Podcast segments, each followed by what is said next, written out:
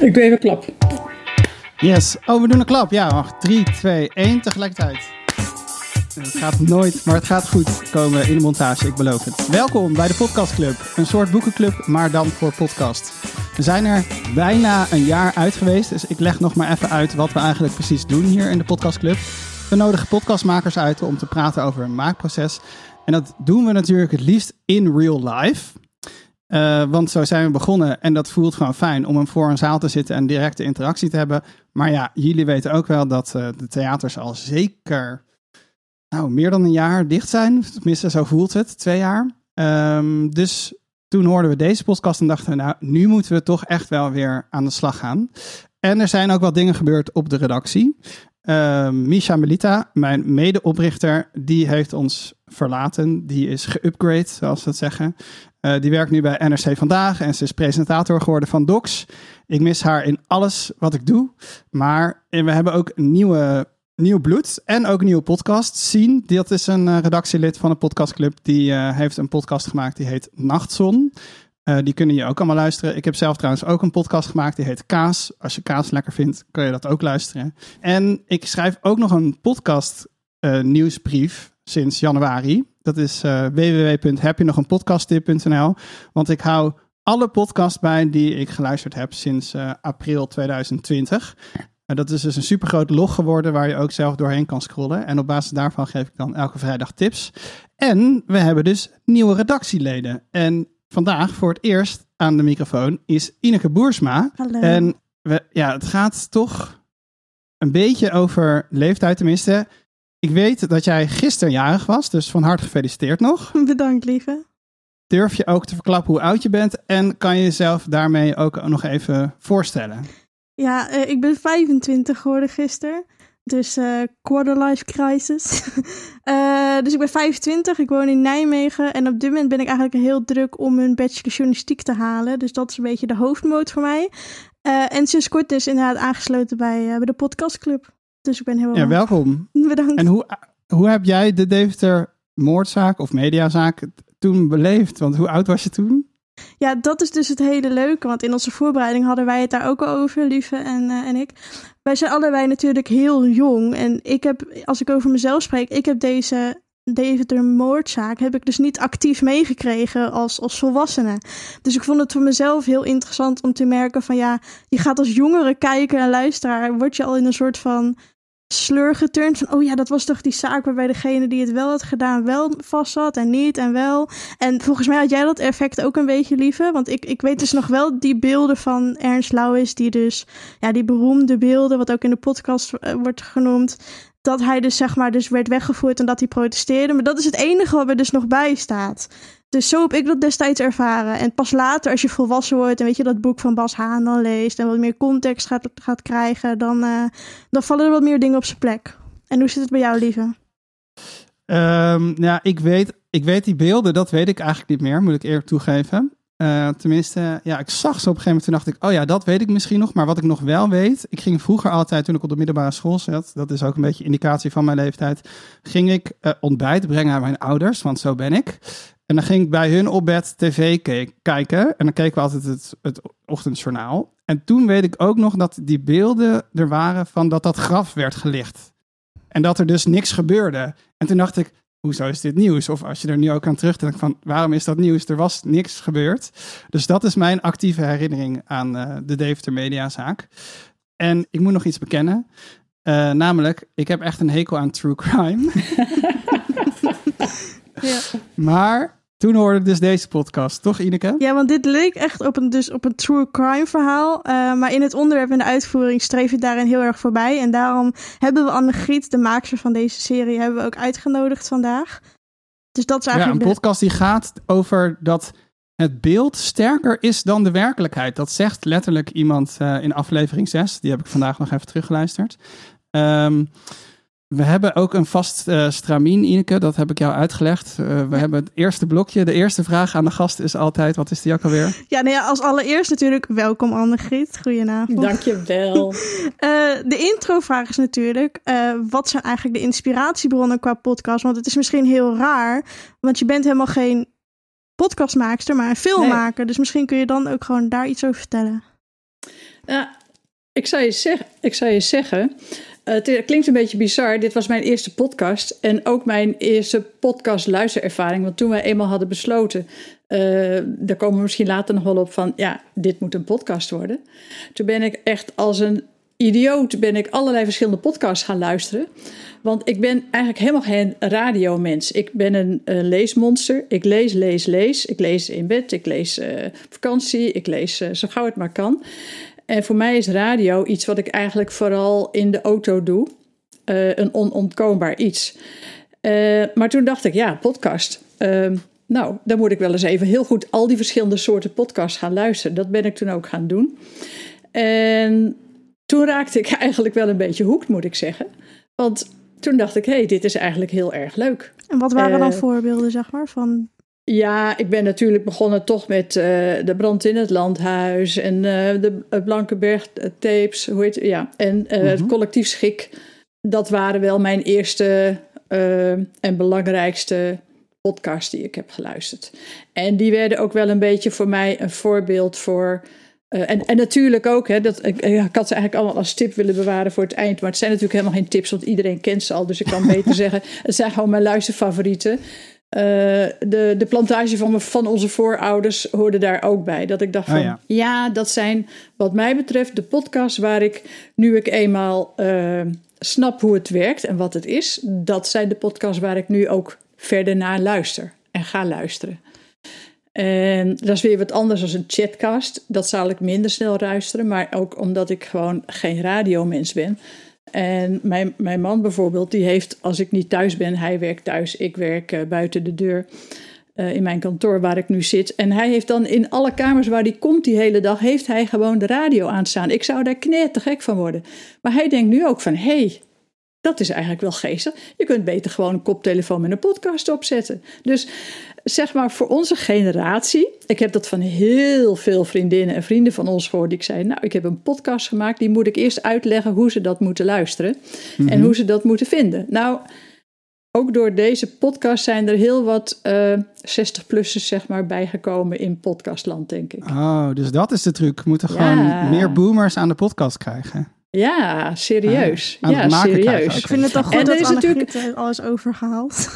Ja, maar er is ook echt wel een drempel. Hè, voor, wij zijn natuurlijk toch, ik zal niet zeggen dinosauriërs, maar uh, die, die mobiels, dat is echt, ik, ik bedoel, hij heeft het over heel vroeg en vroeg of volgen, maar uh, voor ons, voor mijn generatie zijn het allemaal dingen die je er elke keer maar apart bij moet leren, moet snappen, weer bij moet leren, weer bij moet leren. Daar zit natuurlijk bij een heleboel mensen ook een beetje weerstand bij, maar als ze eenmaal snappen hoe het werkt, dan zien ze daar eigenlijk wel ontzettend veel de voordelen van. Dus je zou bijna even af en toe als podcastclub een lesje voor zestig-plussers bij Max, Omroep Max moeten gaan geven, denk ik. Ja, want ik begreep... Als je ons dat daar dat... binnen kan brengen, sign me up. Omroep Max is wel geniaal. Maar ik begreep, Annegriet, dat... Want deze serie had eigenlijk ook geen podcast moeten zijn, maar een, een docu-serie. Klopt, um, ja, klopt. Dus dat, dat heeft meteen ook al betrekking op, op, op jouzelf. Klopt, ja. ja. Ik ben natuurlijk documentairemaker en, en schrijver... Uh, webbeheerder, ik beheer ook twee websites. Maar goed, dit onderwerp had inderdaad een documentaire moeten worden. En al heel snel, uh, laten we het even zo zeggen. Nou ja, dit is misschien wel een bekend verhaal. Maar ik werd benaderd door een producent, Bint. En die is bezig, was toen bezig, een paar jaar geleden, met een speelfilm. Uh, over de Deventer moordzaak en Bas Haan, een onderzoeksjournalist. En die speelfilm, die waren zij aan het... Uh, En waren ze in productie. En daardoor kwamen ze ook in contact een aantal keer met Michael de Jong. Omdat de speler wilde eigenlijk wel weten hoe, ja, hoe die Michael de Jong moest spelen, zeg maar. En via Bas Haan kregen ze contact met Michael de Jong. En toen zij belde die, uh, de producent, Joram Willink, uh, Willink, die belde mij op en die zei... Ja, uh, Michael de Jong wil misschien nog wel een keer zijn verhaal in zijn geheel vertellen. Had hij in tweeduizend zes wel gedaan. Bij een paar radioprogramma's en bij Bas Haan. Maar we zijn nu zoveel jaar verder. Zijn leven is eigenlijk helemaal onhold geraakt. En hij wil zijn verhaal wel een keer vertellen. En dat heeft hij echt al nou, vijftien jaar niet meer gedaan. En dat is natuurlijk een kolfje naar mijn hand. Dat zijn dingen waar ik van houd. En zeker als ik hoor dat iemand ook Uh, net niet een, een, een, een uh, doorsnee burger is. Dat vind ik superleuk om met dat soort dingen bezig. Dus zo ben ik er eigenlijk bij betrokken geraakt. En wat ik me dan afvraag is, dan heb je zoiets, dan heb je eigenlijk magie in je handen, een heel mooi verhaal. Ja.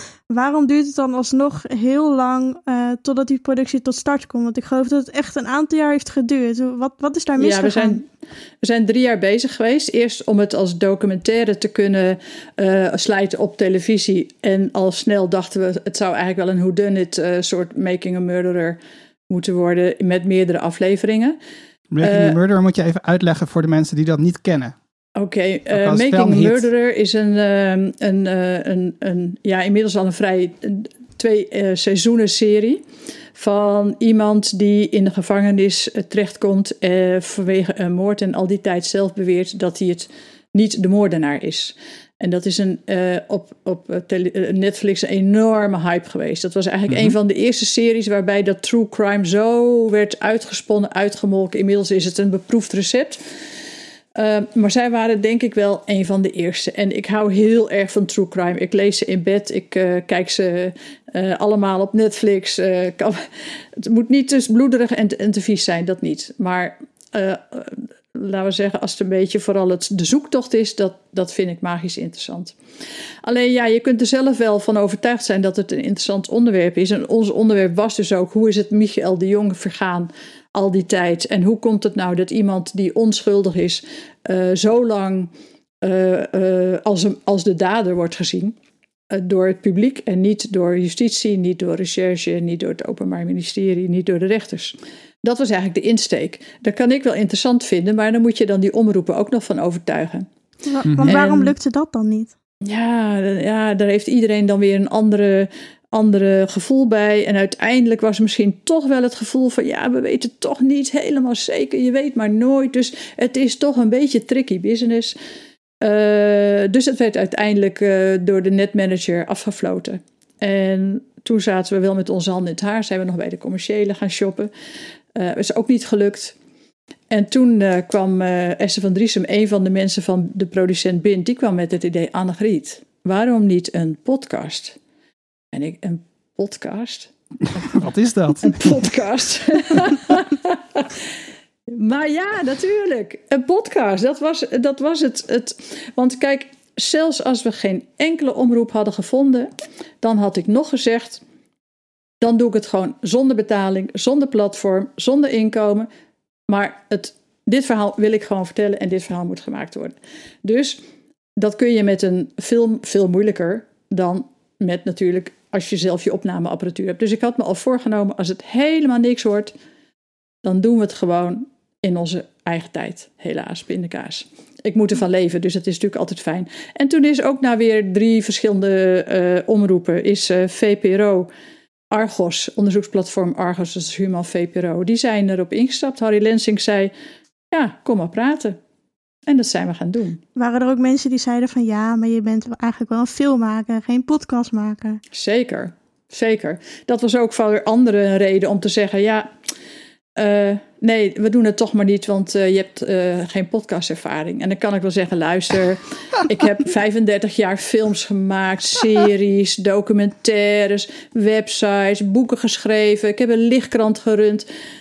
Ja, ik, ik, het gaat me wel lukken om dit metier mij eigen te maken. Als ik iets wil, dan doe ik dat ook altijd eigenlijk. En ik ben een pitbull en dan komt het er ook. Maar ja, je, ik bedoel, ik kan wel in mezelf geloven, maar anderen moeten dat ook doen. Ja. En heeft deze, heb je nog met deze persoon gesproken achteraf? Nee, nog niet. Nee. Die contacten die zijn gewaterd, heel begrijpelijk. Maar is, is er ook wel een voorbeeld waarin je dan alsnog misschien wel zou kunnen horen van, ja, dit is wel misschien door een filmmaker gemaakt, zeg maar. Van, dat er wel documentaire, documentaire elementen in zitten.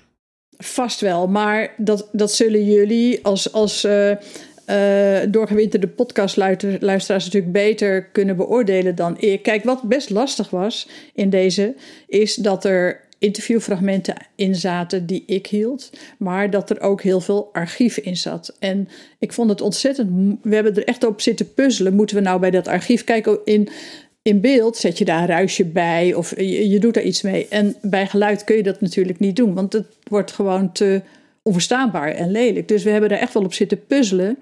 hoe we nou het onderscheid moesten maken tussen het archiefmateriaal en uh, de interviews in het heden. Dat soort dingen. Uh, ja, en natuurlijk, zullen, ja, natuurlijk zijn er, uh, hebben wij beginnersfouten gemaakt die ik zelf niet weet. Die mogen jullie mij vertellen. Nou, ik begreep dat deze podcast, dat het is opgenomen. Ja, en ik weet niet of, of luisteraars daar bekend mee zijn. Met Premiere Pro is het geëdit. Dus met een ja. videobewerkingsprogramma. En natuurlijk kan dat natuurlijk wel. Maar dat dus, ja... Ik begreep dat dat dus is gebeurd. En ik denk dat dat misschien wel iets iets wat als Annegriet ooit nog een andere serie zou maken, dat dat niet meer gebeurt, zeg maar. Absoluut. En daar wil ik wel één ding op zeggen. Ja. Uh, mm-hmm. Want dat is natuurlijk niet helemaal voor niks. Kijk, ik heb het uiteindelijk moest ik een uh, podcast editor zoeken. En ik wist oh, wel al... een podcast editor? Ja, okay. Dat leek me wel. Uh-huh. En ik wist al, dit is een giga moeilijke klus. Dit is echt... inhoudelijk, niet zozeer logistiek, maar vooral inhoudelijk. Het is een delicaat onderwerp. Ik heb ook, ook nog eens een keer heel veel gesprekstof. We hebben natuurlijk alles uitgetikt van iedereen.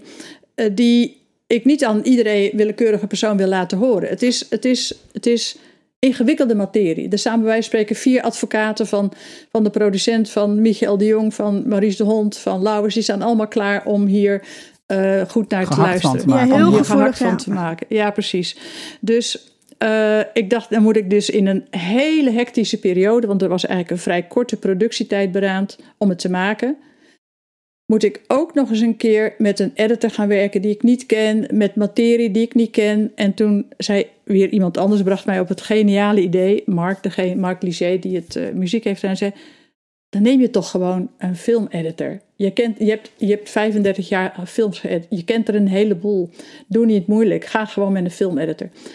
En toen, dat, nou, toen was voor mij, was, toen viel dat kwartje. Dacht ik, hè, hè, godzijdank. Ja, ik wist ook meteen met wie ik het wilde doen. Ik wilde het met Jelle doen. Daar heb ik, Jelle Redeker heb ik eerder een project mee gedaan. Die kan hele complexe materie tot iets heel ja, overzichtelijks terugbrengen.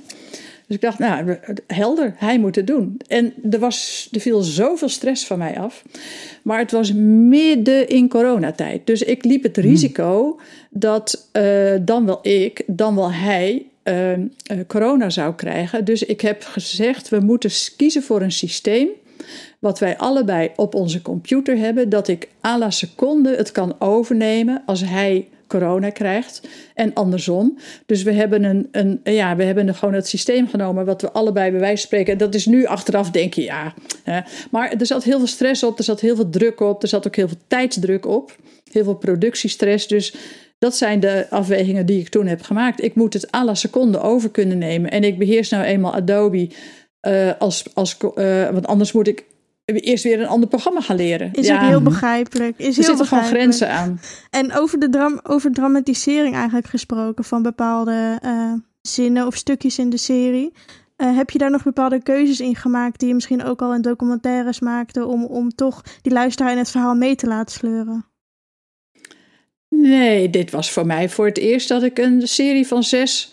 afleveringen die opeenvolgend zijn... en waar je van de ene aflevering in de ander terechtkomt... Dat was voor mij eigenlijk voor het eerst dat ik dat deed. Dus uh, dat was ook... Het, ik kijk even of mijn uh, apparatuur nog uh, loopt. Dat is goed. Dus dat was ook een, uh, een zoek... Dat was echt gewoon natuurlijk een zoektocht. En die hebben we van tevoren... met, met name met uh, producent Joram Willink... hebben dat al uitgebreid natuurlijk gescript. Maar als je eenmaal de, de interviews ingaat... weet je toch niet wat er uiteindelijk van gaat komen. En of je de, de cliffhangers bijvoorbeeld... die je van tevoren hebt bedacht... of die... ook in die interviews eruit komen en of ze gaan werken en of het... Weet je, we zaten... Uh, aflevering één was net in elkaar. Toen moest ik voor aflevering drie nog de, de interviews gaan houden. Dus, oh, was het zo dicht op elkaar? Ja, het was heftig. Oh ja. My god. Ja, ja. En ik had kijk, echt het idee, nou, je hebt er lekker drie jaar over gedaan. Nee, is, nee. nee in een half jaar tijd hebben we uh, zes afleveringen van vijfenveertig minuten opgenomen... Uh, getranscribeerd en gemonteerd. En daarna nog de hele uh, geluidsmix. In een half jaar tijd. Dus meer dan één per maand. Uh, ja, ze- nee, ja, ja, ja maand, zeker. Ja, nou, ja. Meer, uh, ja, ja, we zijn in oktober begonnen. Ik had tussendoor ook nog opnames en montage voor de N T R Binnenhof-serie waar ik mee bezig was. Dus uh, ik heb echt 's morgens, 's middags en 's avonds gewerkt en alle weekenden eigenlijk doorgewerkt. Het was wel een heftige klus. Heel productief, ja. Wauw. Ja, ja. En even en, nog... Uh... Ja, maar daar wil ik nog iets bij zeggen. Want kijk, um, we hadden de, de research, heb ik natuurlijk, de, de kleine research heb ik zelf ook nog in die periode gedaan. Hè? Dus de uitgeefster of uh, de, de ghostwriter van het boek van Lauwers. Uh, nou ja, goed, als je de podcast hoort, dan zul je die allemaal wel tegenkomen. Maar, maar de grote lijnen van die mediazaak en de rol van de media en Maurice de Hond erbij en het echtpaar Weisvis, dat is allemaal, was in het boek van Bas Haan al uitgebreid aan de orde geweest. Dus Bas Haan heeft, zeg maar, ik heb, het is niet zo dat ik het boek van Bas Haan als leidraad heb gebruikt, maar heel veel van die research, die is in zijn boek, heeft hij dat allemaal al blootgelegd. En hij was zo genereus om dat met mij in ieder geval zijn materiaal ook te delen. En ik kon ook op zijn verhaal voortbeduren. Dus hij, zijn verhaal loopt tot tweeduizend negen. Ik heb daar elementen uitgepakt, veel elementen. Ik heb daar elementen aan toegevoegd. Maar als ik ook nog alle research had moeten doen, dan waren we natuurlijk niet in een half jaar klaar. Dat, dat is ondenkbaar. Nee, precies. Je had gewoon een hele, je had een soort voorsprong eigenlijk met dat boek. Ik had een voorsprong met het boek en Meike, de vriendin van Michael, heeft uh, uh, nolens volens eigenlijk, uh, zonder dat ze dat nou per se wilde, maar heeft ook jarenlang een heel secuur een archief bijgehouden van alles wat er gebeurde, omdat ze dat nou eenmaal moesten voor de rechtszaken en de advocaat, et cetera. Uh, het echtpaar Weisvis had een groot archief, veel geschreven wat ze mij hebben ter beschikking hebben gesteld. Uh, Bas Haan heeft mij het tactisch rapport ter beschikking gesteld. Dat was natuurlijk allemaal ook al wel gedeeld door... Hè, dat was ook, en Maurice de Hond heeft natuurlijk heel veel op internet gezet. Dus ja. er was, het materiaal was al wel beschikbaar. Alle P V's, dus de procesverbalen, waren er allemaal al. Dat heb ik van iedereen heb ik dat gekregen. Anders had ik het natuurlijk helemaal niet kunnen maken. Dat kan helemaal niet, want je kunt niet tien, vijftien, twintig jaar na dato al die... al dat materiaal nog zomaar boven tafel halen. Het lag er natuurlijk allemaal al. Ja, maar wat ik zo goed vind aan deze... nou ja, als het dan toch een true crime podcast is... of ja, dat er uh, nieuw materiaal is gemaakt. Want heel vaak als je het luistert... dan is het toch al een beetje een verteld verhaal... of een cold case die dan wordt naverteld. Uh, ja, alleen Serial is dus nieuw materiaal gaan opnemen. En jij dus ook. Of tenminste, dat zijn twee die er voor mij uitspringen. En je had dus ook die unieke kans... Ja, zeker. Ja, ik heb met Michael, dat was wel voor mij een... Uh, dat was niet alleen een voorwaarde natuurlijk, maar dat was het startpunt. Dat uh, Michael en Meike uh, hun verhaal wilden vertellen. En daaromheen ben ik eigenlijk stap voor stap al die andere mensen er ook gaan, bij gaan betrekken. En... Uh, Eerst de ene interviewen en dan daarna met een volgende contact zoeken. En daarna weer met een volgende contact zoeken. Dus dat is eigenlijk als een, als, uh, ja, als een ui hebben we dat allemaal afgepeld. Om uiteindelijk uh, zoveel mogelijk alle betrokkenen op een of andere manier aan het woord te laten. Ja, ja, echt heel knap gedaan. We gaan even het hebben een beetje nog meer over de vorm. Uh, normaal doen we in de podcastclub altijd fragmenten die... uit de montage zijn gevallen. Maar omdat het zo'n ingewikkeld proces was... Oh ja, over dat proces had ik ook toch nog een vraag. Want je bent niet de eerste podcaster die we interviewen... die in coronatijd een podcast heeft gemaakt. Marjolein Knol, die nu trouwens ook een hele mooie serie... Buiten de Muren aan het uitbrengen is... die heeft ook met een editor gewerkt... maar die was wel in dezelfde ruimte, of hetzelfde gebouw... maar die moest dan af en toe wisselen met een soort scherm ertussen. Maar jullie hebben dus... honderd procent remote, alles gemaakt? Nee, of heb ik dat hebben, verkeerd begrepen? Okay. Heb je verkeerd begrepen. Wij hebben, Jelle en ik hebben op, uh, keurig op twee meter afstand van elkaar... dag in dag uit naast elkaar gezeten. Oh ja. uh, behalve als hij bijvoorbeeld zei... Uh, dat zei hij wel regelmatig... ga jij nou eens even een dag uh, weg of wieberen of iets anders doen... want ik ga eerst nu eens even... alles wat we hebben geselecteerd op papier... moet ik nu bij elkaar gaan zoeken, achter elkaar gaan zetten... Uh, tot een interessant verhaal uh, snijden. En als we dan al die elementen hebben... dan mag je weer terugkomen, uh, zo over twee, drie dagen... en dan gaan we weer verder snijden. En ik deed in de tussentijd weer research... Uh, nieuwe contacten zoeken, mensen bellen en uh, mensen hmm. interviewen.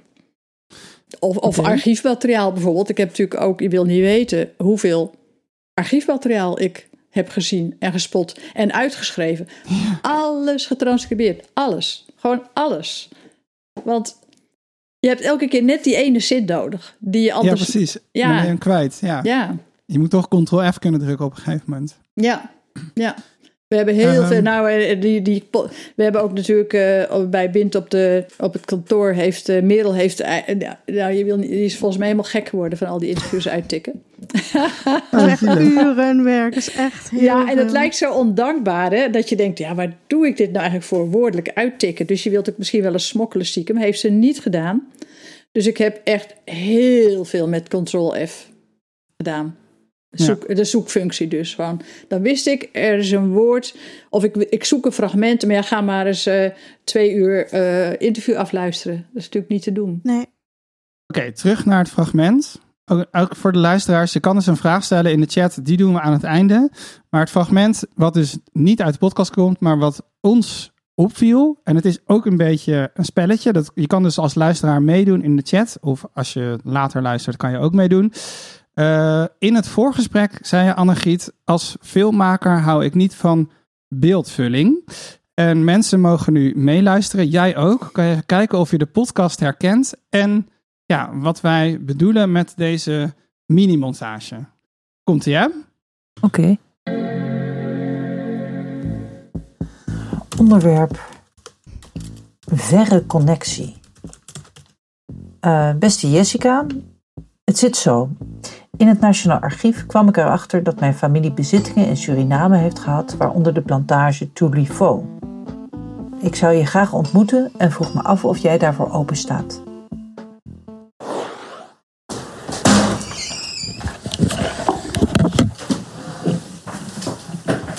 Is iemand te googelen? Even kijken. Ah. Boudewijn, Boudewijn, Boudewijn, Rijen, ga. En dus zoek ik verder naar personen die er wel zijn geweest. Voor Oei, plattegrond ben ik op zoek alles, naar hoor. Architecten die in Casa Malaparte zijn geweest. Verhaal voor de podcast. Ben jij daar toevallig zelf geweest? Of ken jij ja, mensen die het gelukt is daar binnen te komen? Ik hoor het graag. Um, Maar ik wilde even over deze mail te voorwoorden. Groetjes, Michiel. Een hele tijd is het stil. Maar dan? Beste Theodor, ik zou graag een interview met je willen hebben... in verband met het gesprek dat je hebt gevoerd... eind tweeduizend zeven als commissaris Theodor... over de Deventer moordzaak. Kan... Kan ik je bellen voor nader contact? Dank en groet, Annegriet Wietsma. Helaas wil Theodor Holman niet terugblikken op zijn gesprek met Maurice de Hond. Heel ja, geestig. Maar, heb je het gehoord? Ja, heel geestig. Stel je vragen. Is dit beeldvulling? En zo ja, waarom en waarom niet? Um, ik ben, ik zal nog steeds voor een, uh, uh, een documentaire of voor iets met beelden, zal ik het niet doen. Ik, ik, ik, ik, ik vind het gruwelijk. Uh, ik, ik druk op de bel, dan zie je zo'n vinger, nou zo'n zo'n belknopje en dan loop je een trap op en hier stond vroeger mijn stoel en daar stond vroeger mijn bureau. Dat vind ik wel beeldvulling. Maar voor een podcast merkte ik, en ik heb natuurlijk heel goed geluisterd naar die... Uh, voorbeelden, voorbeelden die je nu geeft. Want ik dacht, verdorie, het werkt. Want je moet en als podcastluisteraar af en toe rustmomenten hebben. Um, je moet uh, schetsen waar je bent, uh, omdat je het niet kunt zien.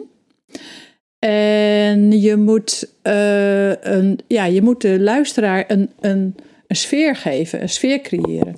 En... Um, Dus ik heb, ik heb heel goed naar deze voorbeelden geluisterd die jij uh, nu geeft. En dacht van, ja, dat werkt. Want het is herkenbaar.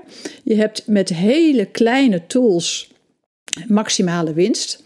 Uh, je weet, iemand zit aan de computer. Iemand stuurt een mailtje. Er komt een mailtje terug. Dat hoef je allemaal niet te laten. Dat kun je allemaal niet laten zien. Dus het, ik ben daar voor een podcast. Werk, uh, ja, het werkt gigantisch. En ik heb daar natuurlijk ook enorm mee gespeeld.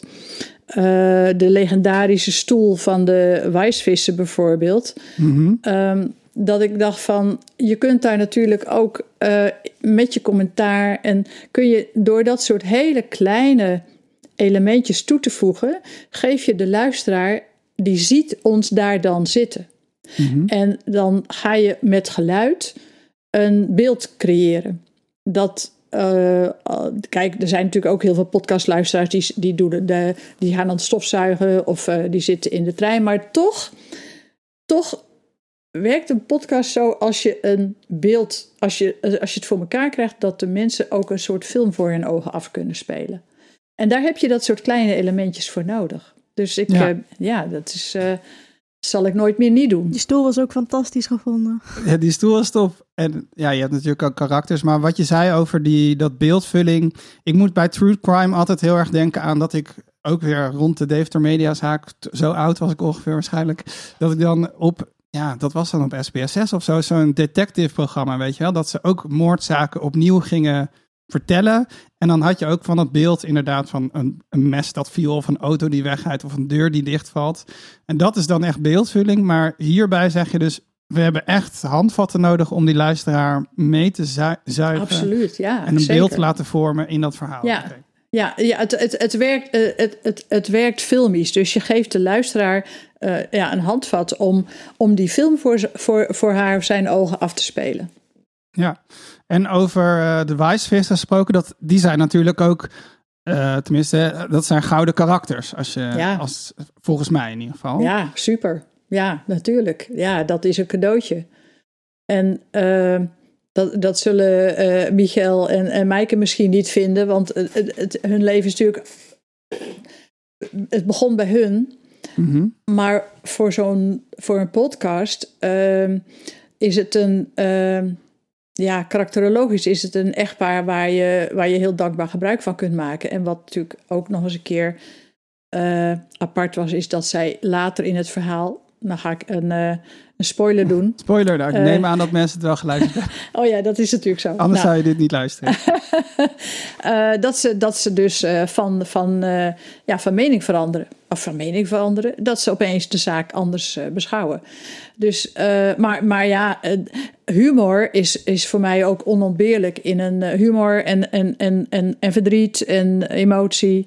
Alle emotie is onontbeerlijk om, om uh, aan het geluid of het beeld gekluisterd te zijn. En, en daar spelen zij natuurlijk een hele belangrijke rol bij. He, zij die de hele tijd maar praat en hij die daar de hele tijd zo'n soort... Uh, op de achtergrond een heel minzaam... Uh, dat, dat, je hoort het, je ziet het. Je ziet het gewoon ja. gebeuren. Ja, en omdat je met audio werkt ga je misschien ook... beter letten op wat of hoe er iets gezegd wordt. En Ineke, jou was ook iets... opgevallen aan hoe Maurice de Hond een bepaalde naam uitspreekt. Kan je dat vertellen? Ja, het valt ons natuurlijk op dat sommige mensen zeggen Michael, de andere Michael. En dat is natuurlijk ook iets waarvan je afvraagt, ja, waar komt dat weer vandaan? Ja, dat kan ik je wel vertellen. Uh, Michael heet gewoon Michael, uh, de aartsengel, zeg maar. En de mevrouw Wittenberg, de weduwe, noemde hem... en, en misschien de dokter uh, Wittenberg ook wel... Uh, mijn aartsengel, aartsbengel. Zijn naam komt daar gewoon vandaan. Michael, de, de aartsengel. Maar iedereen die hier van alles over heeft geroepen... die kent hem eigenlijk alleen maar... niet als persoon, maar als geschreven naam. En dan ben je dus blijkbaar geneigd om Michael te zeggen... of uh, Michiel, of niemand, niemand spreekt die naam goed uit... maar dat is omdat ze hem helemaal niet kennen. Het is gewoon ze de icoon, gewoon... de klusjesman... en dat is niet, uh, ja. dat is niet de persoon uh, Michael, zeg maar. Nee, ze kennen Michael helemaal niet. Ze hebben gewoon... ze lezen die naam en ze spreken het uit... zoals zij denken dat het uit te spreken is. Wat helemaal niet hoort bij hem als, uh, als persoon. Dus dat, dat maakt het... Het is eigenlijk heel, heel grappig dat je dat uh, opmerkt. Want ik geloof niet dat ik iemand ben tegengekomen... Uh, behalve uit zijn directe omgeving, mensen die hem kennen. Verder spreekt niemand zijn naam goed uit. Ja, ze kennen hem ook helemaal niet. Dus ze hebben van allemaal meningen over iemand die ze nog nooit gezien hebben... waar ze nog nooit mee gesproken hebben. Dat is natuurlijk wel absurd eigenlijk. Ja, zeker. Ja, als ze in toon zouden willen blijven... zouden ze eigenlijk de klusjesman moeten zeggen. Ja. Ja, en Michael is natuurlijk tegenwoordig wel een populairere naam uh, op zijn Engels. Dus uh, daar zal het ook zeker mee te maken hebben. Ja, ik heb een oom die heet Michael. Dat is gewoon hartstikke normaal. um, even kijken. We gaan naar het iets tweede meer, fragment. Ja, Het tweede fragment, het is ook een tweede onderdeel van het interview. Derde onderdeel als publieksvraag, dus hou ze vast mensen of gooi ze in de chat, dat kan allemaal. Uh, er komt hier trouwens wel één kleine publieksvraag tussendoor. Maar jij gebruikt een techniek, daar geef je namelijk ook uh, professioneel workshops in, of workshops aan professionals, en dat heet Oral History Interviewing, toch? Ja, oral his- ja, ik geef uh, workshops oral history interviewtechniek. En oral history is eigenlijk uh, gesproken geschiedenis. Mm-hmm. En dat is een manier om mensen, om je respondenten, degene die je wil interviewen, terug te brengen in het geheugen naar mm-hmm. uh, ervaringen die ze hebben gehad in het verleden of anekdotes of whatever. En met die techniek, technieken... kun je uh, mensen eigenlijk heel veel verhalen laten vertellen... zonder dat je ze zelf de hele tijd hoeft te onderbreken... of zonder dat je daar heel sturend in bent. Je kruipt eigenlijk met personen mee in dat geheugen. Nou, daar geef ik tweedaagse trainingen voor. En het is een techniek die mij enorm ligt... en die ik ook eigenlijk in deze podcast natuurlijk enorm heb toegepast. Gewoon ja. luisteren, luisteren naar mensen. En dat is ook wat ik doe, weet je. Ik zeg... vertel me je verhaal. Ik ben eigenlijk een verhalenvanger, zo noem ik het mm-hmm. meer. Ik ben een verhalenvanger, ik ben ook geen journalist. Ik ben een verhalenvanger. En ik zeg, vertel me je verhaal en ik luister. En dan gaan mensen hun verhaal vertellen. Ja, en daar hebben we dus denk ik een fragment van. Dat is eigenlijk een test voor jou. Of dit, dit fragment viel ons op. Dat het gaat, het is dus uh, niet Michael, maar Michael die vertelt. En het is een fragment van nou anderhalve minuut. Maar... hij is bijna alleen maar achter elkaar aan het woord. Dus jij moet ook even verklappen of je dit hebt geknipt. Maar laten we eerst even luisteren. Bellen ze bij je buren aan en dan vragen ze... hallo mevrouw, we doen een buurtonderzoek. Wat vindt u van de buurt? Ja, een leuke buurt, een fijne buurt. Buren leuk, buren leuk, ja, leuke buren. Wat vindt u van uw buren? Ja, dat is een rare man, daar woont toch die klusjesman... die, die man van de David de Moordzaak, die woont toch naast u? Uh, ja, ja, ik geloof het wel, ja, ja, ja. Een rare vent zeker, hè? Of nee? Nee, ik zie daar niet zo wat aan. Hij loopt altijd in donkere kleren. Ja, dat klopt. Hij loopt wel in donkere kleding, ja. ja, ja, ja. Vindt u dat niet raar? Nou, ja, nee, dat vind ik nog niet zo raar. En wat doet hij, wat doet hij verder dan? Ja, ja, hij is overdag thuis. Oh, en zijn vrouw werkt. Oh, hij laat zijn vrouw werken en hij, hij zit zelf thuis dan? Ja, hij is thuis. Uh, wel eens een keer een biertje zien drinken. Wanneer dan? Oh, 's morgens vroeg zat hij... Uh, hoe laat? Oh, een uur of zeven, acht. Bij zijn mooie kas en met mooie planten heeft hij. Dan zit hij daar een biertje te drinken en een sigaartje te roken. Oh, vind je dat niet raar? 'S morgens iemand die bier drinkt, dan mag u. Ja, dat is wel een beetje vreemd. Maar mensen gaan er dan niet vanuit dat je dan uit je nachtdienst komt... en dat je je beveiligingsuniform aan hebt. En dat je, als je de hele nacht gewerkt hebt... dat je dan 's morgens even lekker een sigaartje wil roken... en dat je rustig even wil zitten en een biertje wil drinken... en even op andere gedachten wil komen... als dat je met je werk bezig bent geweest de hele nacht. Het is de manier waarop de vraag gesteld wordt aan de mensen... wat doet die man nou 's morgens vroeg thuis? En hij laat zijn vrouw werken. En dan nog zuipen ook. 'S morgens om acht uur. Maar dat is het voer om dan ja, de mythe van de klusjesman te creëren. Ja. Heeft hij dit in één keer zo hop eruit gegooid? Ja. ja, ik geloof dat we hier nauwelijks of niet in hebben gesneden. Um... Ja, weet je, kijk, je ziet gewoon, hij is, hij zit ook in zijn eigen film te vertellen. Hij ziet, hij, en, en dat is de kunst wat ik, wat ik het fijnste vind, om mensen terug te brengen naar die situatie waarin zij, waarover zij vertellen. En daar heb ik natuurlijk uh, ook een trucendoos voor. Uh, dat, en dat mag ook, want als er een dokter bij je komt, dan wil je ook dat hij een stethoscoop bij zich heeft. En voor de loodgieter wil je ook dat hij een, uh, een bako en een uh, waterpo- waterpomptang bij zich heeft. Dus je mag natuurlijk best een trucendoos gebruiken. En dat is om mensen in hun eigen verhaal te laten komen. En in het verleden, hun verhaal vanuit het verleden, vanuit toen te laten vertellen. Hij beschrijft eigenlijk een film die hij voor zich ziet. Hij ziet het gebeuren. En ik stoor hem daar niet in. Ik laat hem dat gewoon vertellen. Dus dat is eigenlijk wel precies zo'n heel aardig uh, fragment wat je eruit hebt gehaald. Want op die manier kun je mensen, als je ze terugbrengt naar die situatie... en ze niet de hele tijd onderbreekt met vragen van... Uh, oh, wat dacht je toen? Want dan is iemand uit zijn eigen verhaal. Laat iemand zijn eigen verhaal maar vertellen. En dan komt er gewoon veel meer. Dan komen er ook dingen die jij helemaal niet kunt weten. Want die gaan ze zelf aan jou vertellen. Ja, ik vond een van de mooiste fragmenten eigenlijk van de hele serie. Dus het zegt heel veel. Oh ja? Waarom vond je dat een van de mooiste fragmenten? Nou, vooral omdat we, het is, het is, ja, het is haast een opsomming, maar je merkt ook gewoon door het wordt ook wat menselijker gemaakt dan, weet je, de mythe, de klusjesman. En dat wordt met dit fragment wordt dat heel goed uitgelegd. Dus, uh... en wat jij ook net aangaf van, ja, we hebben het dan nu over dat oral history. Um, maar in het voorgesprek gaf je ook aan van, ja, eigenlijk zouden professionals dit soort skills ook gewoon moeten leren. Uh, in plaats van, ja, normaal ga je naar school en dan houdt het op. Maar dit soort dingen zijn ook gewoon waardevol voor elke maker van wat voor creatieve productie of, of wat dan ook. Klopt, ja, ik, ik geef die workshops aan, aan, aan, aan professionals, maar ook aan leken.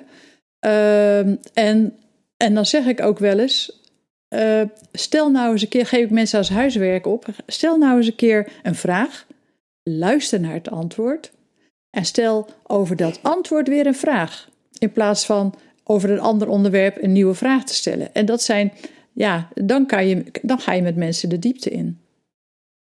Ja. Maar betekent dat, je hebt echt superveel mensen benaderd natuurlijk voor dit project. En je doet het ook al meer dan dertig jaar. Betekent dit dat het interviewen jou altijd super makkelijk afgaat? Mm, nou, nee. Nou, met de jaren gaat het wel makkelijker, ja. Ja, en is het ook niet meer een trucje. Maar ik heb bijvoorbeeld, dat klinkt misschien een beetje gek, maar ik heb... Uh, tien jaar geleden zo een documentaire gemaakt over uh, oorlogsliefde kinderen. Mm-hmm. En Nederlandse militairen die uh, natuurlijk in Indonesië tijdens de, uh, tijdens de dekolonisatieoorlog massaal uh, kinderen hebben verwekt en achtergelaten. En we zijn op een gegeven moment ook naar Indonesië gegaan. En ik heb daar, terwijl ik de taal niet spreek en niet versta, heb ik daar uh, verschillende moeders en ook kinderen die uit zo'n verbintenis zijn voortgekomen en eigenlijk gewoon altijd bezetterskinderen zijn geweest, heb ik geïnterviewd. Ik versta ze niet. En ik kan ze ook geen vraag stellen. En ze zijn toch twee uur lang hun verhaal... Ik, ik heb een tolk dan achter mij zitten, achter mijn rug. Uh-huh. En uh, elke vijf minuten vertelt die tolk mij... Stoppen we even, vertelt die tolk mij wat er gezegd wordt. Maar ik blijf naar de geïnterviewde kijken. Ik blijf contact houden. En dan zeg ik, oké, okay, wil je dan nu aan die geïnterviewde vragen... Uh, bladibladibla, want ik moet dat weten, ik moet het antwoord weten. Dan geef ik die tolk een opdracht van, wil je dit dan aan hem vragen? Dan gaat die tolk, die, die stelt die vraag aan de geïnterviewde, die gaat weer doorpraten. En ik spiegel uh, met mijn gezicht en met mijn mimiek en met mijn lichaamshouding, spiegel ik wat ik zie aan emoties bij die ander. En ik versta niet wat ze zeggen. En ze praten naar mij. Ze weten dat ik ze niet versta. En ze vergeten het de hele tijd. Ze vertellen hun verhaal aan mij. Nou, dat is, dat is echt pure techniek.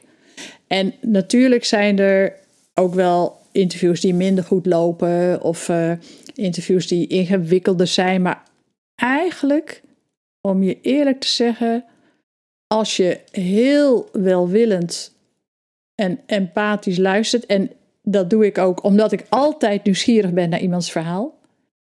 Dan gaan mensen eigenlijk altijd wel vertellen. Ja, ja, dus lichaamstaal is heel belangrijk. Je hoeft niet de hele trucendoos open te doen hoor. Maar ik ben wel benieuwd of er in dit gesprek of in dit project eigenlijk ook nog eentje was. Een interview waar je zenuwachtig voor was. Dus waar, je eigenlijk, waar het niet zo makkelijk ging. Uh, nou, ik was, ik was bij iedereen zenuwachtig. Ah, okay. Ja, want uh, uiteindelijk uh, was het... Ja, wist ik gewoon dat het ontzettend heikele uh, materie was. En ook een heleboel mensen niet direct zaten te springen om mee te doen. Dus mm-hmm. eigenlijk uh, heb ik niemand gehad die zei... Oh, ja, dat, top, top, weet je wel, dat doe ik wel even. Ja, Maurice de Hond deed wel snel mee. Uh, mm-hmm. en, en Bas Haan natuurlijk. Maar goed, dat was ook uh, een, beetje, een beetje een thuiswedstrijd voor ons. Want ik, ik kende Bas Haan verder niet echt. Ik had hem één keer ontmoet. Maar uh, hij, hij weet natuurlijk gewoon heel veel over het onderwerp te vertellen. Uh, maar voor de rest uh, was ik voor alle, alle interviews bloedzenuwachtig. En, en als je zo'n interview doet, bijvoorbeeld je hebt veel mensen aan de telefoon gebeld... Uh, kan je dat een beetje beschrijven? Dus uh, hoe je zit achter je bureau. Doe je dat hier waar je niet zit? Nou, soms. Maar soms was ik ook thuis. Want uh, uh, dat, het hing er een beetje vanaf. Kijk, als je iemand niet kan bereiken... of uh, dan moet je nog een keer bellen. Uh, ja, uh, of op zondag, of op zaterdag. Of, uh, dus dat, dat hing er heel erg vanaf eigenlijk waar ik zat.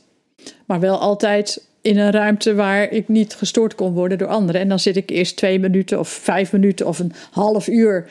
te stuntelen. Uh, denk ik, wat ga ik vragen? Ga ik me voorbereiden? Ga ik denken, hoe moet ik het inkleden? Hoe ga ik me voorstellen? Waar, wat, hoe introduceer ik mezelf? Ik bereid het een half uur voor en dan denk ik, nu ga ik bellen. En denk, nou, eerst even koffie pakken. En dan denk ik daarna, oké, okay, nou, nu ga ik bellen. En denk, mm, nee, ik wil nog niet, ik durf niet. Soms wacht ik wel een week. Maar dit vind ik wel beangstigend, want lieve, betekent dit ook dat wij dit over twintig jaar ook nog hebben als we gewoon token? Ja. Welkom bij aflevering drieduizend van de Podcast Club. We zijn ja. nog steeds zenuwachtig. Ja, maar weet je, um, je, hang, je, je verhaal staat en valt bij de bijdrage van al die mensen. Zeker. Als die mensen niet mee willen doen, of als je het verknalt, dan heb je niks. Dan sta je gewoon met lege handen.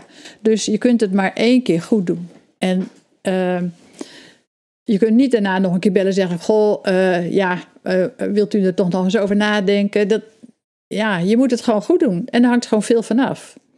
Dus uh, net zo goed als een toneelspeler elke keer plankenkoorts heeft, dat geeft ook helemaal niet. Het maakt je ook scherp. Het maakt dat je het goed voorbereidt voordat je die telefoon uiteindelijk pakt.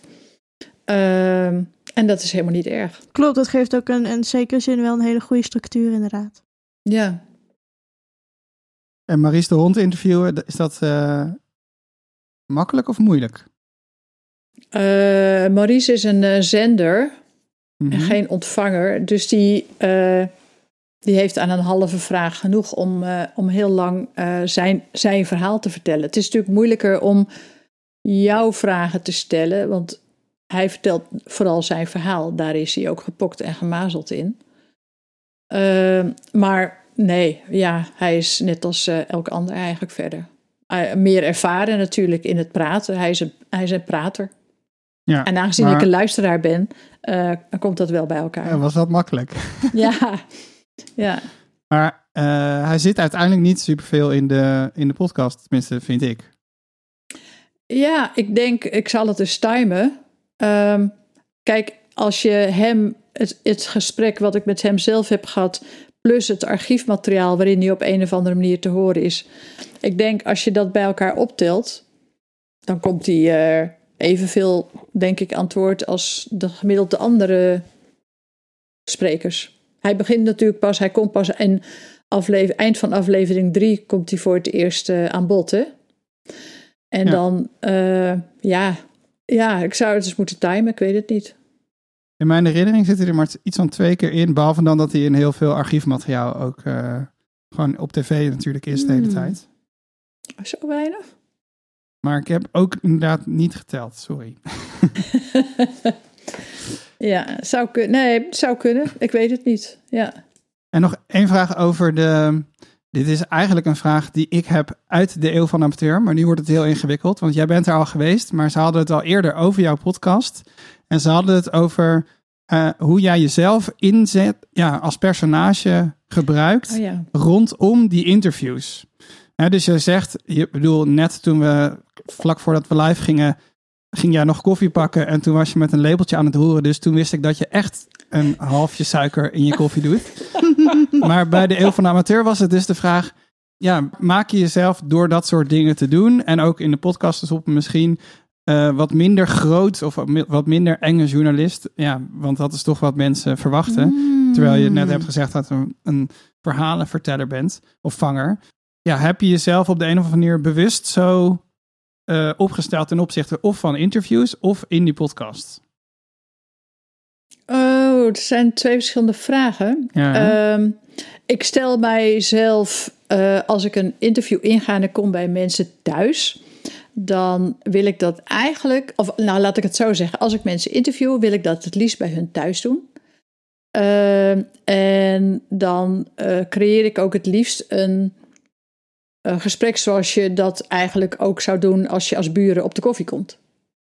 Alleen staat er dan apparatuur die het opneemt. Maar dat is eigenlijk het enige verschil, wat mij betreft. Een soort keukentafelgesprek. Ja, niet dat het zeker, zeg maar opgeprikt, uh, opgeprikt uh, dus, uh, praten is, zeg maar. Nee, dat vind ik verschrikkelijk. En ja. dat werkt bij mij ook helemaal niet. Dus dat, dat, dat is ook... Dus zo'n, zo'n, zo'n, ik schik mij ook in, uh, in wat uh, de geïnterviewde op dat moment aanbiedt.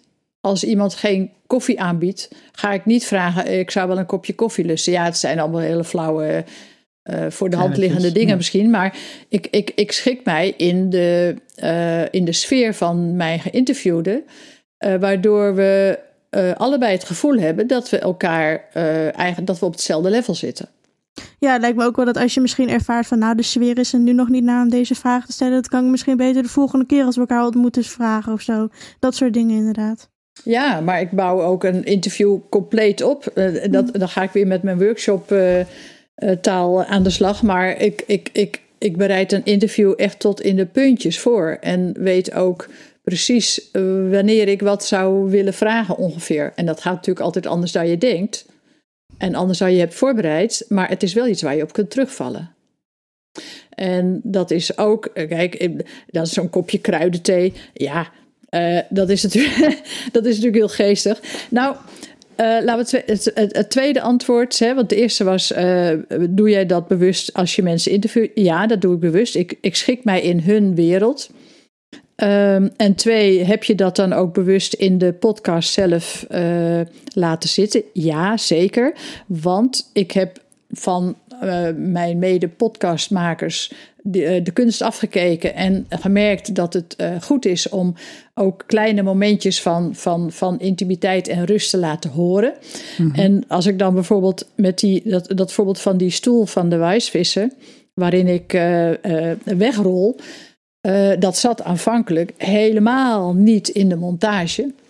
Maar ik had die aflevering nog eens geluisterd. En als luister ik dacht, de, de, de mist gewoon iets. Er is het, het, uh, je moet als luisteraar te lang actief blijven luisteren. Verwerken, ja. Informatie verwerken. Er zijn, er zijn net te weinig momentjes dat je even kunt afdwalen. Of even adempauze krijgt. Dus ik ben dat hele interview van hun weer doorgegaan. En kijk, mijn editor die heeft uh, uh, de selectie op papier gedaan. En op papier hoor je natuurlijk dingen niet. Mm. Maar als ik het lees en ook doorneem, dan hoor ik mezelf daar weer en denk, oh, wacht, dat misschien. Dus ik heb dat afgeluisterd. Ik hoorde opeens, dacht ik, hé, hey, dat fragmentje van die stoel.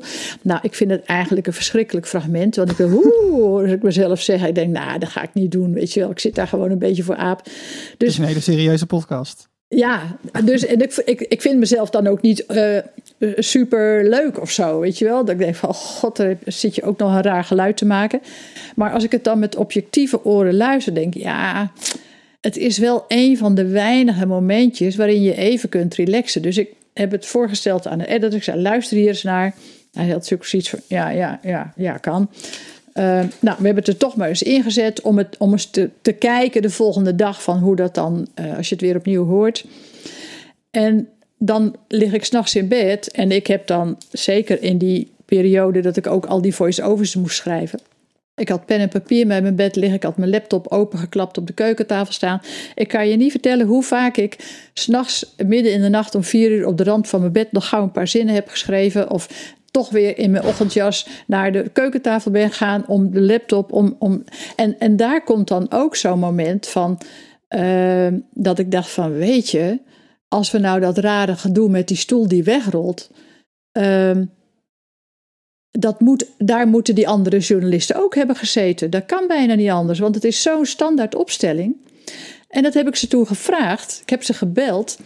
Ik zei van, goh, toen Uh, Uh, Stan de Jong bij u op bezoek was, of toen die journalist van Trouw bij jullie, zat hij ook in die stoel waar ik zat?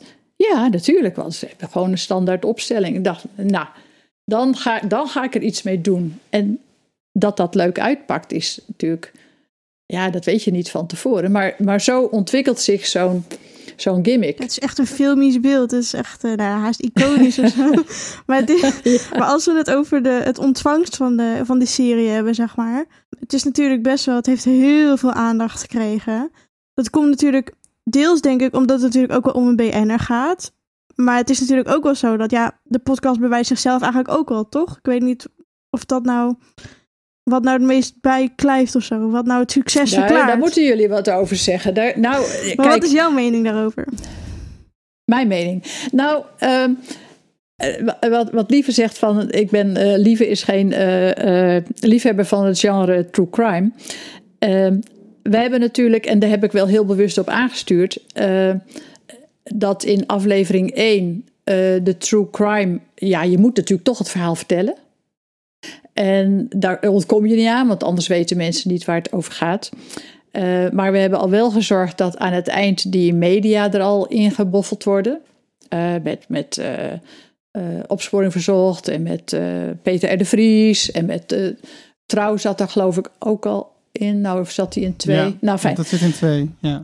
Um, dus, dus die media komen daar al lichtjes om de hoek kijken. Dus we hebben wat dat betreft natuurlijk wel uh, twee vliegen in één klap kunnen slaan. Dat je uh, weet van, er zijn een heleboel mensen die houden niet van true crime, maar wel van de rest. Maar er zijn ook mensen die houden niet van de rest, maar wel van true crime. Maar die blijven dan ook luisteren, omdat ze getriggerd zijn door het verhaal. En dat is, het, ja, dat is uh, ik weet niet, is dat mazzel? Daar hebben we natuurlijk wel goed over nagedacht. Daar hebben we eindeloos op zitten puzzelen. Zowel in de montage als ook al in de scenariofase. Heb ik daar met, uh, met Joram Willink eindeloos uh, over zitten, ja... O, o, hebben we ons overgebogen om, om, om, om dat voor elkaar te gaan krijgen. Ja, ik moet wel zeggen, ik haat true crime. Maar natuurlijk word ik er ook in meegezogen. Maar I love media over andere media. Ik luister elke week naar een podcast over media. Oh, en, ja, kijk. Maken de Podcast Club gaat over hoe je podcast maakt. Dus de, ja, ik kan er niet genoeg van krijgen eigenlijk. Uh, dus wat dat betreft had je me wel mee. Um, wat ik me wel nog afvroeg, of je zeg maar in de receptie ook iets kan merken over het verschil tussen als je een film maakt en een podcast. Is het podcast luisterend publiek, is dat anders dan filmkijkend publiek of televisiepubliek? Nou, ja, absoluut. Absoluut. Uh, televisiepubliek, dat is ook waarom de N P O nu probeert de hele, de hele boel om te gooien. Is, is een, uh, die, dat raakt is een verouderend publiek, tenminste de, de live-kijkers. Hè. Kijk, m- mijn dochter is, is, is, uh, loopt tegen de dertig, zo achtentwintig en die luistert, uh, die kijkt ook heel veel televisieprogramma's tijdens het ontbijt of zo. Maar dat is allemaal niet meer, zeg maar, uh, wanneer het live wordt uitgezonden. Maar de podcast, een podcast wat ik wel heb ontdekt, wat er de charme van is, je kunt het overal doen. Hè? Voor een, voor een televisieuitzending moet je gewoon op die bank of op die stoel gaan zitten. En, uh, en, en een uur lang bevroren zitten kijken. Bij wijze van spreken, je wiebelt wat met je voeten en dat is het dan. Je eet een zakje chips erbij. Maar je moet naar dat uh, ding kijken. En dat is met een boek ook. En een podcast... Er zijn in die coronatijd zoveel mensen gaan wandelen met, met, mm-hmm. met de Deventer moordzaak op hun oren. En ja, dat is echt een heel andere, uh, echt een heel andere leeftijdsgroepen bereik je er ook mee, sowieso. Maar ook mensen gaan daar gewoon eens luisteren in de auto, tijdens het forensen, tijdens het wandelen, tijdens het stofzuigen. Dus je kunt het altijd combineren met iets anders. Je hoeft niet vervroren te zijn. Dat is natuurlijk ideaal. Merk je dat ook in reacties van het publiek? Dat Absoluut. Mensen nu wel gewoon de tijd hebben genomen om gewoon zes afleveringen lang...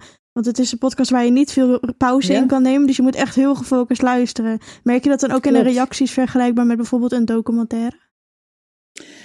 Uh, nou, ik heb veel reacties op, zie ik natuurlijk op Twitter langskomen of op andere social media. Niet van mensen persoonlijk. Ja, mijn broer, uh, die telt niet mee. Maar die zei ook van, nou...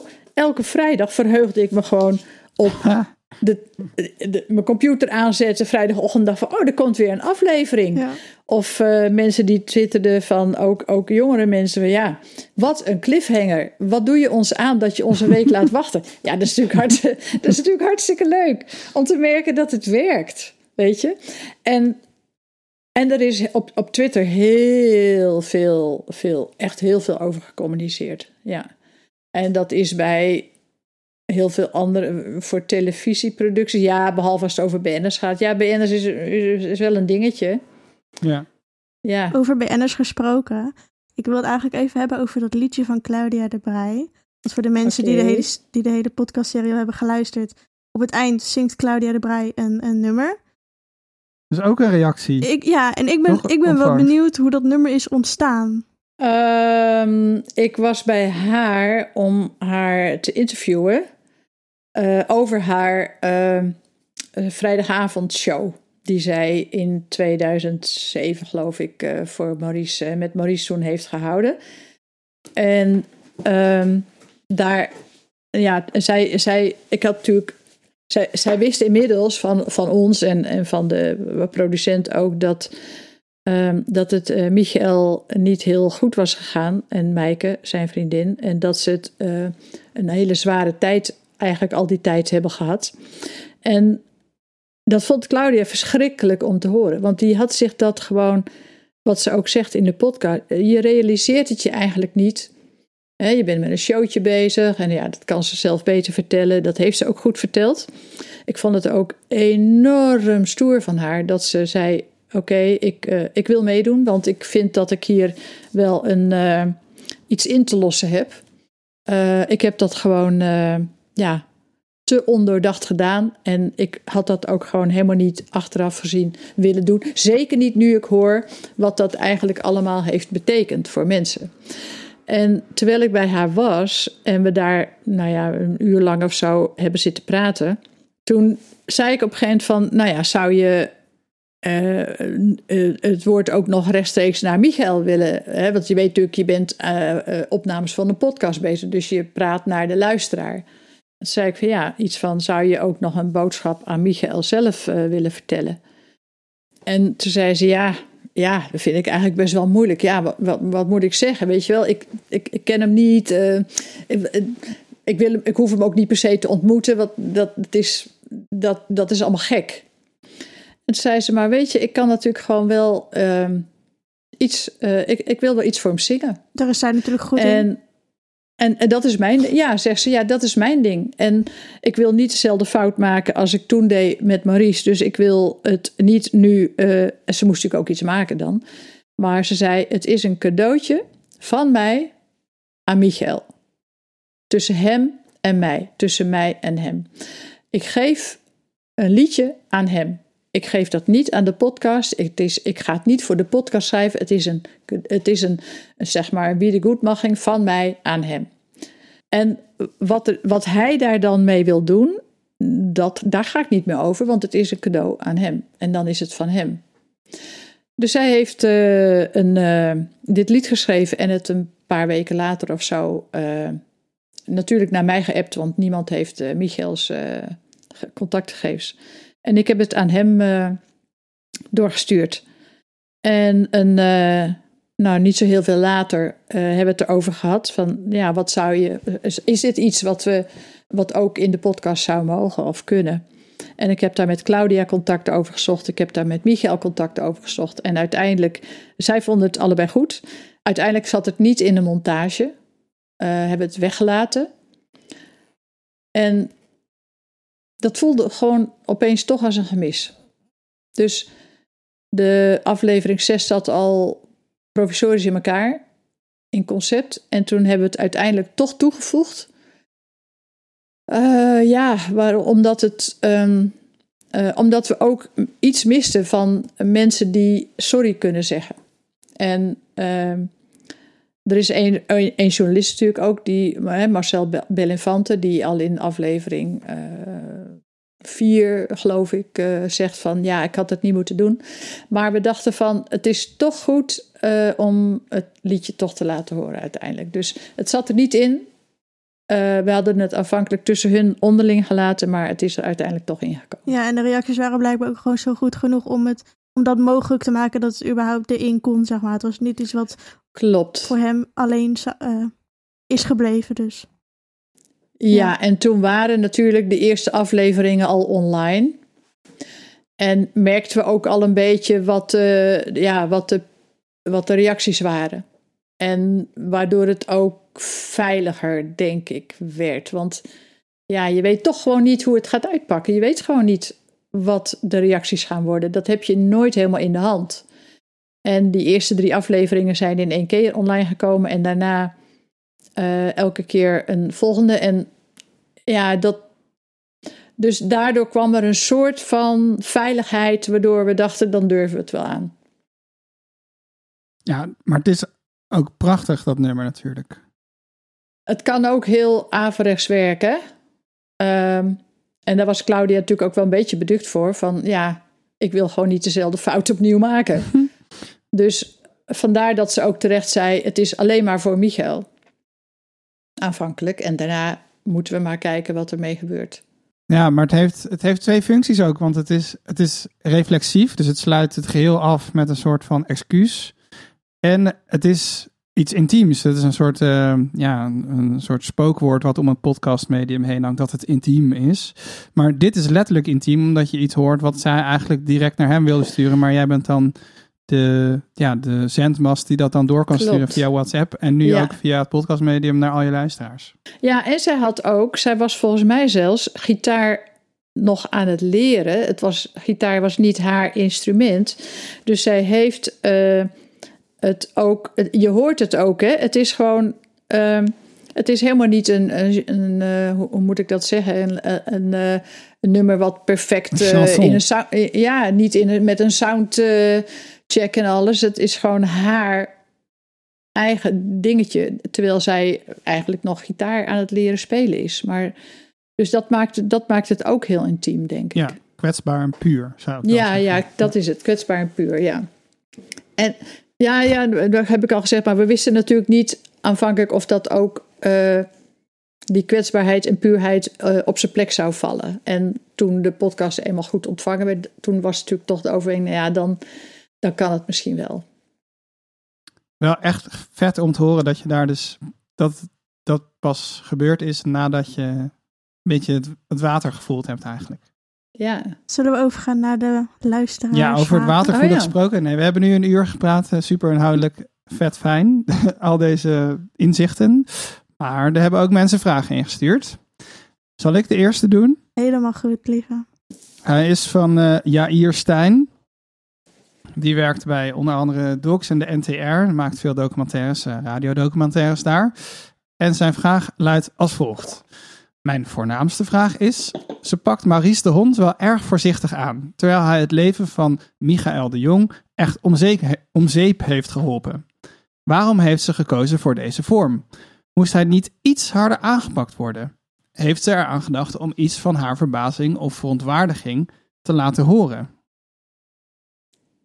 Een lange vraag. Ja. Um, nou, wat ik net ook al zei, ik ben geen journalist. Ik noem mij ook hun, geen, journalist, uh, geen journalist. En um, de journalistiek is, uh, is echt een schermwedstrijd. Hè? Je prikt, je steekt, je, je daagt de ander uit. Uh, het is polemiek, het is controverse. Uh, het is de ander confronteren. En uh, dat is gewoon niet mijn manier van uh, mensen laten vertellen. Ik ben, wat ik al zei, een verhalenverzamelaar en een doorgeefluik. En Um, het is ook in heel veel gevallen, en dat blijkt hier ook bij, helemaal niet nodig om hem het vuur na aan de schoenen te leggen. Want hij vertelt zijn verhaal en andere mensen vertellen in de podcast hun verhaal. En uh, de luisteraar die, uh, die, uh, heeft daar, die gaat daar zelf wel een, een, een mening al dan niet over vormen. Die ga ik niet ja, opleggen. Maurice mag gewoon zijn verhaal vertellen. Dus ja, ik, nogmaals, ik ben gewoon geen journalist. En een journalist moet dat natuurlijk ook doen. Dat is ook de taak van de journalistiek, om mensen het vuur na aan de schenen te leggen. Maar in de manier waarop ik werk is dat niet nodig. Want ik weet natuurlijk ook, kijk, je moet dat ook doen als hij de enige gesprekspartner is over het hele onderwerp. Maar ik had twintig, dertig, uh, ik, ik heb er een heleboel. En al die mensen vertellen hun eigen verhaal. Zou ik dan bij iedereen het vuur na aan de schenen moeten gaan leggen? Ook bij Michael de Jong, ook bij de Weisvissen, ook bij Bas Haan. Ook, dan krijg je een heel ander verhaal. Waarom, alleen bij, waarom zou ik dat alleen bij Maurice de Hond moeten doen? Ja, hij heeft, oh. ja, dus, ja, het is gewoon niet mijn werkwijze. Er is ook iemand die vraagt... Uh... Maurice de Hond die heeft als enige, nee, die heeft ook een podcast aangekondigd. En die heeft uh, op twintig april gezegd dat hij over drie weken zou verschijnen. Uh, die is trouwens nog niet verschenen. Uh, en de vraag is eigenlijk of jij ook uitkijkt of juist niet naar die podcast. En de vervolgvraag is ook, wordt er dan een soort podcast wars? ja. ja, wie kan in de toekomst kijken? Ik niet, ik weet het gewoon niet. Uh, hij heeft gezegd dat hij een podcast gaat maken. En uh, nou, daar, daar, uh, daar wachten we op. Ja. Heel politiek correct. Dus, ja, wat moet ik daar verder ja. over zeggen? Ja, nee, zeker. Ja. Um, er is ook iemand... Er is nog een vraag uit de chat. Ja, precies. Toch? Stel jij die maar, lieve. Uh, ik, het is weer een lange. Ik ga hem weer voorlezen, ja. De befaamde scène in de rechtszaal, dat is dus met Lauwers, komt echt heel vaak terug in de podcast. Is dit een afspiegeling van hoe vaak mensen die Annegriet sprak hierover begonnen? Ik kreeg bij het luisteren het gevoel dat voor redelijk wat van de betrokkenen dit ook zo ongeveer het argument was voor de twijfel. Ja, klopt helemaal. Um, dat, het antwoord is ja. Ja, ja, het antwoord is ja. Ja, kijk, um, je laat dat... Uh, Ik, ik weet, in, in podcasts is uh, de herhaling is, is bijna een, een, een format. En er wordt wat mij betreft soms in podcasts wel een beetje te veel herhaald. Um, mm-hmm. En ik vond dat ik bijna te weinig herhaalde. Je moet bij onze podcast echt wel uh, goed luisteren en bij de pinken blijven. En toen dacht ik, nou ja, weet je, als we dan toch wat moeten herhalen. Uh, dit, dit beeld van, van die opspringende Ernst Louwes is bij alle gesprekspartners iets, en ook bij mijzelf, wat op het netvlies staat. Dus dat kwam ook in alle archiefbeelden, in alle televisieprogramma's, in al, uh, overal kwam dat terug. Het was bijna uh, onvermijdelijk. Het zat overal ook in het archiefmateriaal. Dus we dachten, ja, het kan ook geen kwaad. Omdat in bijna elke aflevering van ons zit het misschien wel een keer. Dat zou ik eigenlijk, nou ja, eerste, tweede natuurlijk niet. Eerste, ja. Dus ja, dat is een, een, zo'n iconisch beeld. Waardoor eigenlijk deze hele zaak zo lang nog is blijven doorslepen, denk ik. Dat, uh, ja, dat, daar kun je bijna niet omheen. Ja, het is een soort leidmotief. Ja, zoals het is ze echt dat een in de muziek noemen. Klopt. En dat kan de vraagsteller weten, want dat is uh, de vraagsteller heet... Is het de bedoeling dat wij ook allemaal de camera aanzetten? Maar het is eigenlijk Sikko de Knecht, de voorzitter van de stichting... die de podcastclub faciliteert.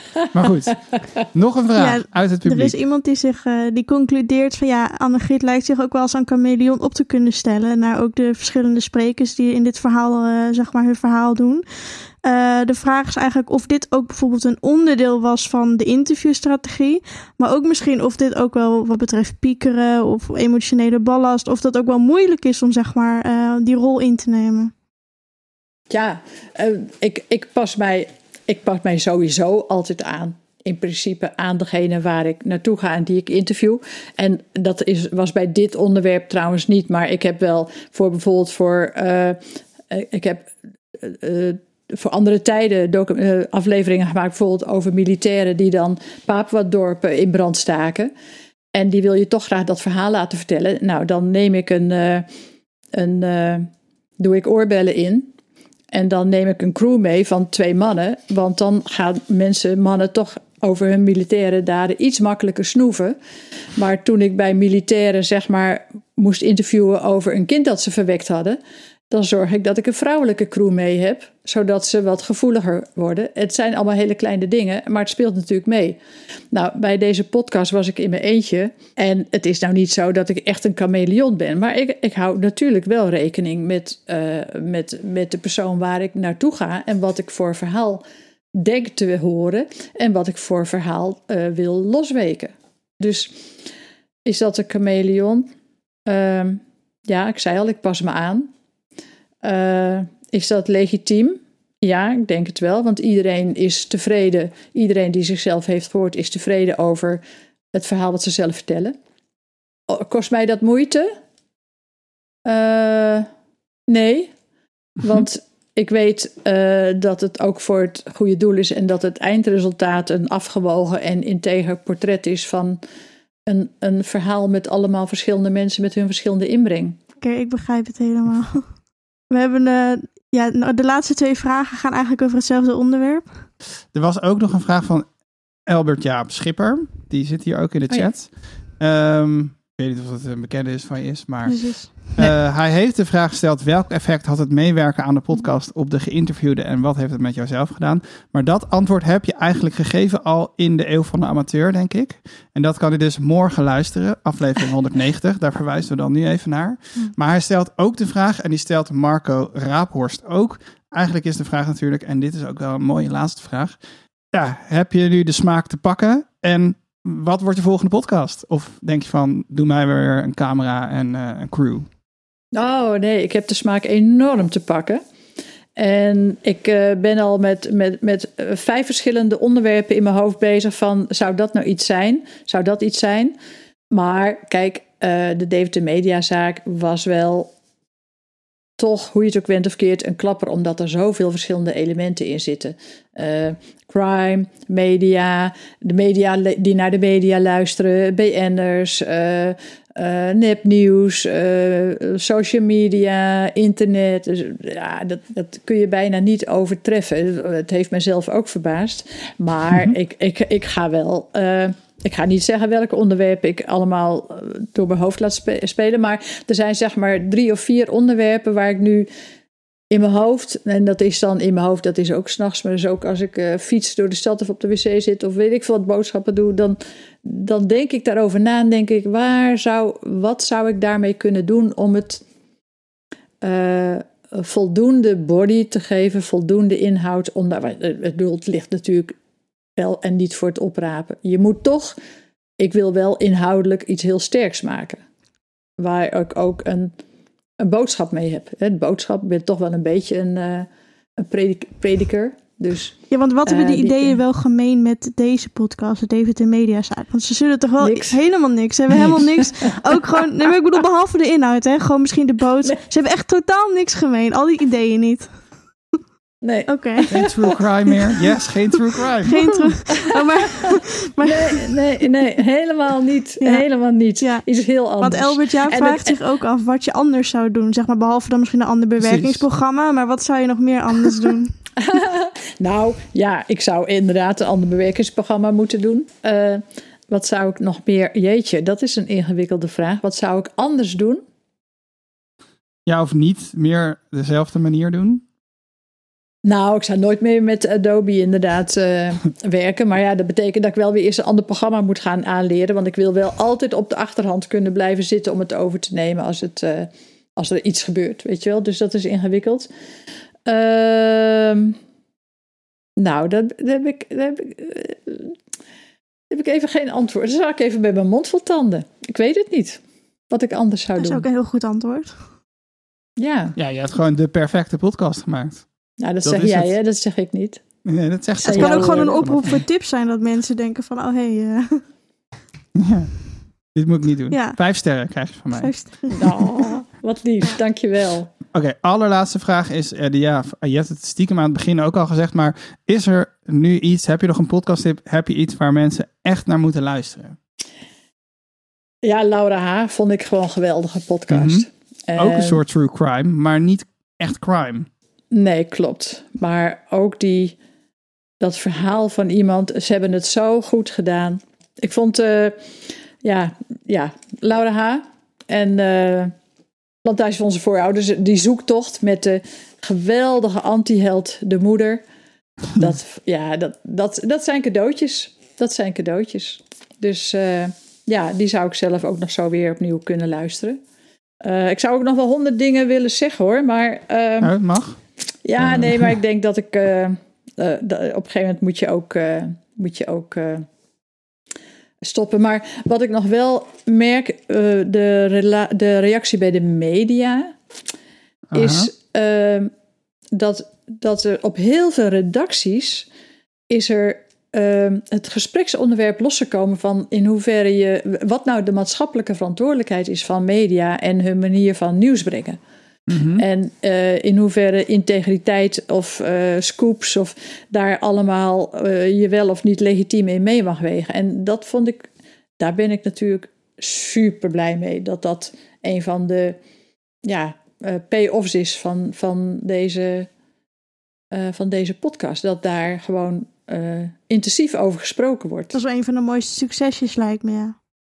Ja. Je hebt de, de media met media een spiegel voorgehouden. Ja, absoluut. En dat is echt uh, geen wassen neus. Dat is echt gebeurd. Dat gebeurt ook nog steeds. En wat natuurlijk ook een hele prettige payoff is, is dat, denk ik toch, uh, Michael en Meike uh, nu hebben ervaren, na zo'n verschrikkelijke lange periode van... ja, in de kou hebben geleefd uh, en een schaduw bestaan... dat ze nu ook weer We worden benaderd door mensen hè, van, oh, had ik dit allemaal geweten? Ja, het is allemaal een beetje laat. Je hebt er nu niet meer zoveel aan.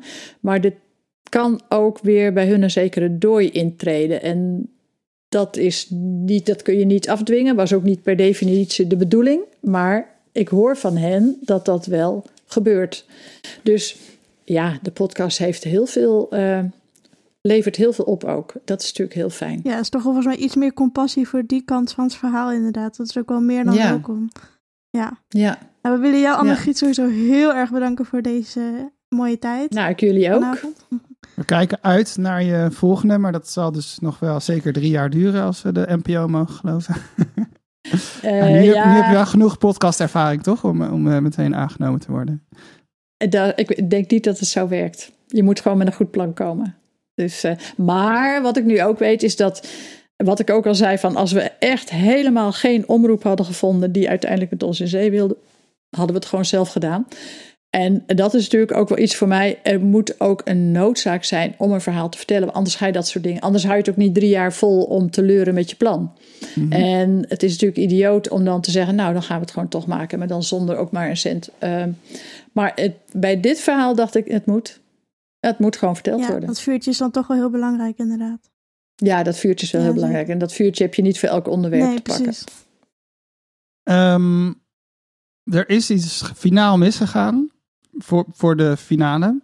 Uh, want ik had jou als bedankje opgestuurd de pin ja. die alle gasten krijgen. Dat is een emaille pin. Uh, die luisteraars ook kunnen kopen om de podcastclub te steunen. Dan kan je even kijken op de site van het podcastnetwerk. tien euro kan je rondlopen en dan hoor je bij de podcastclub. Oh ja, ik hoor hem dat je hem niet uitpakt. Ja, lekker even kijken eens even. Ja, want ik hoorde een, uh, een dingetje op de, op de mat hier ploffen. Mm-hmm. En uh... ja, dat ziet natuurlijk niemand. Oh. Je moet het beschrijven. Ja, het is wel voor de camera. Ja. Ik hoorde een uh, dingetje op de mat ploffen, een gele envelop. Ik dacht van, wat is dat? Daar stond mijn naam op en, en een soort code in plaats van een postzegel. Ja, dat is echt iets heel podcastachtigs. Ja. En dat was echt heel leuk. Dus ik dacht, ja, ik heb het meteen uitgepakt. Ja, dat is toch logisch. En dan, ja. en dan, en dan zeg je drie, drie uur later van, oh ja, er komt een pakje in je bus en dat mag je niet openmaken, by the way. Het was, het was een beetje laat, lieve. Het was mijn schuld, ja, dat zei ja. ik. En ja. Ineke was jarig, maar die heb ik er dan weer geen opgestuurd. Dus dat was ook helemaal fout gegaan. Maar dat is ons dank. En we hopen dat je dus nog een keer terugkomt. De andere afleveringen van de Podcast Club, als jij ook nog inspiratie wil opdoen over hoe andere makers het maken. Dit was aflevering negentien. Er zijn dus achttien afleveringen hiervoor geweest. En er komt er nog eentje hierna, toch Ineke? Ja, op zeventien juni. En uh, ja, je kunt je gewoon abonneren waar je wil en met iedereen delen, alle podcastfans. Want het komt gewoon in je feed te staan. En aanstaande maand zeventien juni, dan behandelen we de Vlaamse kunstroof. En daar zou je ook vragen voor kunnen insturen voor de maaksters. En dat kan op podcastclub apenstaartje podcastnetwerk punt n l. Echt uh, balen voor mij, want dat is weer true crime natuurlijk. Oh jee. Nou, daarna hebben we niet eens luisteren. Daarna hebben we geen true crime meer. Nou, ja, het, het blijft populair. Ja.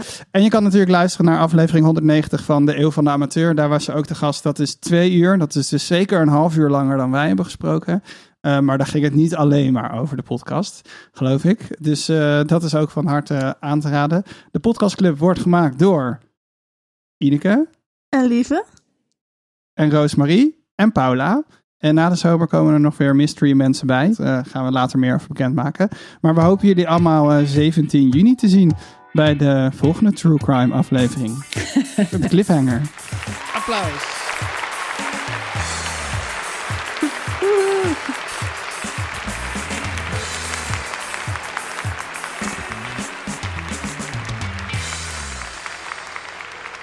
Dit is toch een beetje net als de, die voetbalsupporters die er nu niet zijn.